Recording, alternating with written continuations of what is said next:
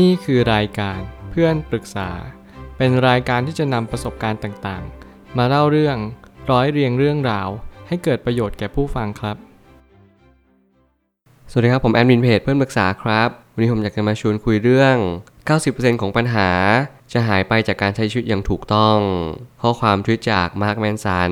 ได้เขียนข้อความไว้ว่า 90%เป็นอย่างน้อยที่เรารับรู้ถึงปัญหาแล้วมันจะค่อยๆ จางหายไป หลังจากที่เรานอนหลับฝันดี การมีสุขภาพการกินที่ดี และการออกไปเดินข้างนอกบ้านก็เช่นกัน ผมมีความเชื่อเสมอว่าการให้เราใช้ชีวิตอย่างมีความสุข 100%มันก็เป็นสิ่งที่พอที่จะเป็นไปได้ แต่แล้วในความเป็นจริง เราไม่สามารถที่ทำให้ชีวิตของเรามีความสุข 100%ตลอดเวลา นั่นก็เพียงเพราะว่าเราไม่สามารถที่จะตระหนักรู้ได้เลยว่า ชีวิตเรานั้นมีความทุกข์ที่ถาโถมมาตลอดเวลา ไหนจะเป็นความทุกข์รอบตัวของเรา ไหนจะเป็นความทุกข์ในใจของเราเอง ไม่ว่าอะไรจะเกิดขึ้น สิ่งที่สำคัญที่สุดนั่นก็คือ ตัวเราเองนั้นมองโลกใบนี้อย่างไร ถ้าเกิดสมมติเราใช้ชีวิตไม่ถูกต้อง นั่นก็หมายความว่าเราไม่สามารถที่จะตอบตัวเองได้เลยว่า เราควรใช้ชีวิตไปรูปแบบใด มีผู้คนมากมายในสังคมที่ผมเห็นว่าเขากำลังเดินวน หรือว่าเขากำลังวนลูปในสิ่งสิ่งเดิม ไม่ว่าจะเป็นการไม่สามารถมุฟออนจากความสัมพันธ์เก่า หรือมุฟออนจากความรู้สึกเดิมๆในอดีตที่เราเคยกระทำลงไป สิ่งเหล่านี้เป็นสิ่งที่กัดกินจิตใจเราตลอดเวลา แล้วมันก็ทำให้เราไม่มีความสุขในชีวิตเลย ผมกลับคิดมาได้ว่าสิ่งที่ทำให้เราไม่มีความสุขในชีวิต ไม่ใช่ปัจจุบันหรืออนาคต แต่มันคืออดีต อดีตนั้นทำร้ายเรามากกว่าที่เราคิด ถ้าเกิดสมมุติเราไม่เข้าใจมันเราไม่ตระหนักรู้ถึงอดีตที่เราพบเจอ มันก็จะก่อเกิดปมชีวิตนำมาซึ่งปัญหาต่างๆ มากมายเต็มไปหมดเลย เพราะว่าเรานั้นไม่รู้ว่าสิ่งที่เราควรแก้ไขที่สุด ไม่ใช่คนอื่น แต่เป็นตัวของเราเอง ผมไม่ตั้งคำถามขึ้นมาว่า บางปัญหาไม่มีทางแก้ไขในตอนนี้ เราก็แค่วางใจเป็นกลาง แล้วก็ไม่ต้องใส่ใจว่าปัญหาจะคลี่คลายไปไหม ผมคิดว่าการที่เราวางใจเป็นกลางเนี่ยไม่ใช่เรื่องง่ายเลย ใครที่ไม่เคยฝึกจิตฝึกใจ ก่อนหน้าที่คุณจะฝึกจิตฝึกใจคุณก็ต้องฝึกสติก่อน หากการที่คุณคุ้นชินหรือว่าคุ้นเคย กับการขาดสติบ่อย คุณก็จะไม่เข้าใจว่าคุณควรจะฝึกจิตมันยังไง จริงๆแล้วการฝึกจิตไม่ใช่เรื่องง่ายเลย แล้วมันก็เป็นเรื่องยากอย่างยิ่ง หลายครั้งที่เรากำลังสับสนว่าวันนี้เราควรจะมีความสุขณวันนี้ยังไงดี นี่หรือเปล่าที่จะเป็นตัวสติ แล้วก็เป็นตัวสมาธิรวมถึงปัญญาตามมาว่า เราควรที่จะเร่งฝีเท้าสักนิดนึงในการเข้าใจและตระหนักรู้กับชีวิตว่าชีวิตไม่ใช่สิ่งที่เราจะกำหนดกะเกณฑ์อะไรได้ทั้งหมด เพียงแต่ว่ามันคือสิ่งที่ เป็นค่ามวลรวมจากสิ่งที่เราเป็น ถ้าเกิดสมมุติคุณเป็นคนที่ดี คุณมีความคิดที่จะลงใจ คุณมีการเดินทางในชีวิตที่เป็นสัมมาอาชีพสัมมาวาจาหรืออะไรก็แล้วแต่ที่มันเป็นทางที่ดี หรือถูกต้อง ชีวิตคุณนั้นก็จะถูกต้องตามมา สิ่งเหล่านี้เป็นสิ่งที่เน้นย้ำมากกว่าหรือเปล่าว่า เราควรใช้ชีวิตอย่างถูกต้องมากที่สุด และอย่าพยายามใช้ชีวิตในสิ่งที่เราอยากที่จะทำหลายคนนั้นตามหาความอยากปัญหาสิ่งต่างๆ มากมายบนโลกใบนี้ แต่ส่วนใหญ่แล้ว 90%คนเราก็มักจะปรารถนาสิ่งที่ไม่ดีต่อตัวเองจริง ๆ เป็นความสุขระยะสั้น เป็นสิ่งที่ดูฉาบฉวยกับชีวิตมากๆ สิ่งเหล่านี้เป็นสิ่งที่ทำให้เราไม่สามารถก้าวข้ามผ่านปัญหาชีวิตไปได้เลย เราแค่ต้องเปิดใจรับฟังปัญหาสักหน่อยหนึ่งแล้วเราก็จะเรียนรู้ปัญหาทุกอย่างมันไม่ได้แก้โดยใช้วิธีการใดวิธีการหนึ่งเสมอไป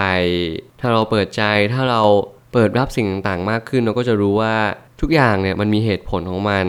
ทุกอย่างมันก็จะเป็นในเรื่องของ การที่เราเข้าใจและยอมรับสิ่งสิ่งนั้นเท่านั้นเอง เพราะว่าผมพยายามศึกษาหาความรู้มากมายมาก เพื่อมาตอบคำถามว่าเราจะเจอความสุขได้จริงหรือเปล่า และอะไรคือคำนิยามนั้นจริง ๆ ถ้าเรามีเงินเยอะ ถ้าเรามีสุขภาพร่างกายที่แข็งแรง หรือว่าถ้าเรามีความสัมพันธ์ที่ดี สิ่งเหล่านี้มันจะนำความสุขมาให้เราจริง ๆ หรือเปล่า ก่อนที่เราจะไปตามหาสิ่งในสิ่งหนึ่งในชีวิต เราต้องตั้งคำถามก่อน ค่อยๆ หาคำตอบไปเรื่อยๆไม่จำเป็นต้องทดลองจริง ๆ แต่ก็ต้องทดลองใช้ชีวิตไปเรื่อยๆ แล้วเราก็จะพบว่าบางสิ่งบางอย่างมันไม่มีความสุขเพิ่มมากขึ้น ตามจำนวนสิ่งนั้นๆ ที่มันเพิ่มมากขึ้นตาม นั่นก็หมายความว่าบางสิ่งบางอย่างมีน้อยก็ดีเหมือนกัน บางสิ่งบางอย่างไม่มีเลยก็ดีเหมือนกัน สิ่งเหล่านี้มีความมหัศจรรย์อย่างยิ่งที่เราจะต้องค่อยๆ ตามหาไปเรื่อยๆว่า อะไรคือสิ่งที่เราต้องการจริง ๆ แต่ละคนต้องการไม่เหมือนกัน เพราะแต่ละคนก็คือแต่ละหนึ่งมันเป็นปัจเจกชน ที่เราต้องตั้งคำถามกับตัวเองว่า เราต้องการอะไรในชีวิตจริงๆลองมาเปลี่ยนวิถีชีวิตดู แล้วก็ลองปรับทัศนคติมวลรวมดูหน่อย มันก็สามารถทำให้ทุกอย่างดีขึ้นได้ทันตาเห็น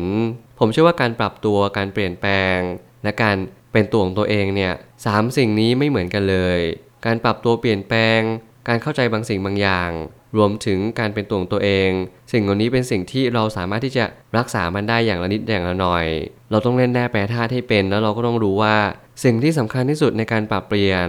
ไม่ใช่เราปรับเปลี่ยนอะไรก็ได้ตามใจ คนคนหนึ่งที่เขาบอกเรา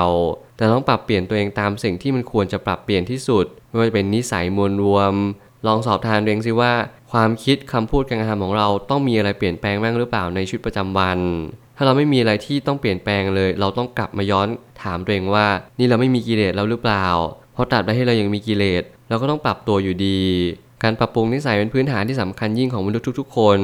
ไม่มีข้อยกเว้นสำหรับใคร ทุกคนต้องปรับตัวกันทั้งนั้น และนี่คือสิ่งที่เป็นพื้นฐานของการมีชีวิตอยู่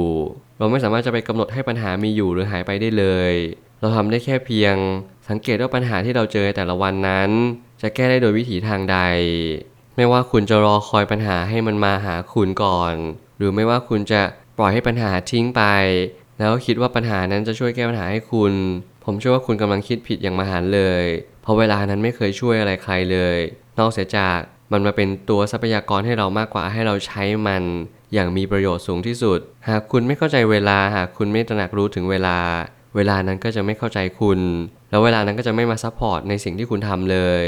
การปล่อยเวลาทิ้ง การปล่อยปละละเลย สิ่งที่เรามีทรัพยากรที่มีค่าที่สุด ที่เรียกว่าเวลานั้นทิ้งไปนั่นอาจจะกำลังหมายความว่า เราไม่สามารถที่จะยืนหยัดต่อสู้กับอะไรได้เลย แม้กระทั่งความทุกข์ที่เราเผชิญอยู่กันทุกๆวัน วันนี้เราต้องเรียนรู้ว่าเราทำได้แค่เพียงสังเกตว่าปัญหานั้นเกิดขึ้นเพราะอะไร สิ่งใดที่มันทำให้เป็นปัญหาบ้าง ไม่ว่าจะเป็นความคิดเรา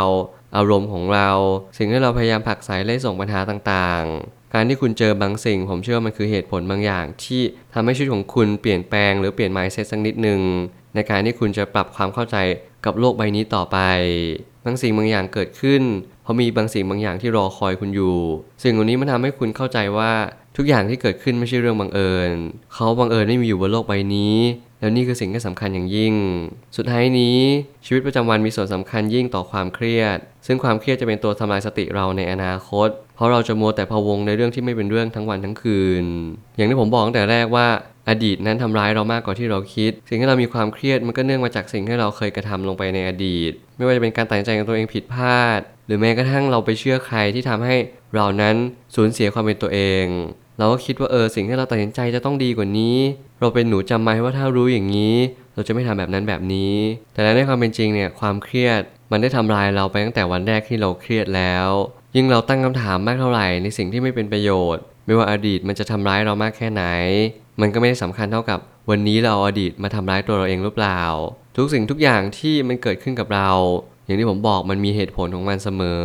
ให้เราตั้งคำถามใหม่ ให้เราขบคิดกับเรื่องเรื่องหนึ่งใหม่แล้วเราก็จะค้นพบว่าอดีตมันเป็นเพียงแค่ความทรงจำหนึ่ง มันนำมาซึ่งประสบการณ์ และหากเรานำประสบการณ์นี้มาขบคิดต่อยอดรวมถึงตกผลึก มันทำให้เรามีความคิดที่ชาญฉลาดเพิ่มมากยิ่งขึ้น อย่านำความผิดพลาดหรือล้มเหลวมาย้ำเตือนตัวเองว่าเรานั้นเป็นคนที่แย่ แต่จงบอกกับตัวเองว่าเรานั้นสามารถทำให้มันดีขึ้นได้ ท่ามกลางปัญหาต่างๆ นานาที่มันถาโถมมาที่เรา อย่างน้อยใช้ชีวิตที่ถูกต้อง แล้วคุณก็จะมี 90%ที่ทำให้คุณมีชีวิตที่สุขสมบูรณ์ และสงบร่มเย็นมากยิ่งขึ้น ถ้าเกิดสมมติชีวิตช่วงนี้ของคุณไม่มีอะไรดีเลย อาจจะลองเปิดธรรมะฟังดู หรืออาจจะลองหาอะไรทำในสิ่งที่มันเป็นความจริง ลองฝึกสติในชีวิตประจำวัน สิ่งเหล่านี้ผมเชื่อว่ามันสามารถช่วยคุณได้อย่างแน่นอน ผมเชื่อทุกปัญหาย่อมมีทางออกเสมอ ขอบคุณครับ รวมถึงคุณสามารถแชร์ประสบการณ์ ผ่านทาง Facebook Twitter และ YouTube และอย่าลืมติด Hashtag เพื่อนปรึกษาหรือ f r ร e n d t a l k a ด้วยนะครับ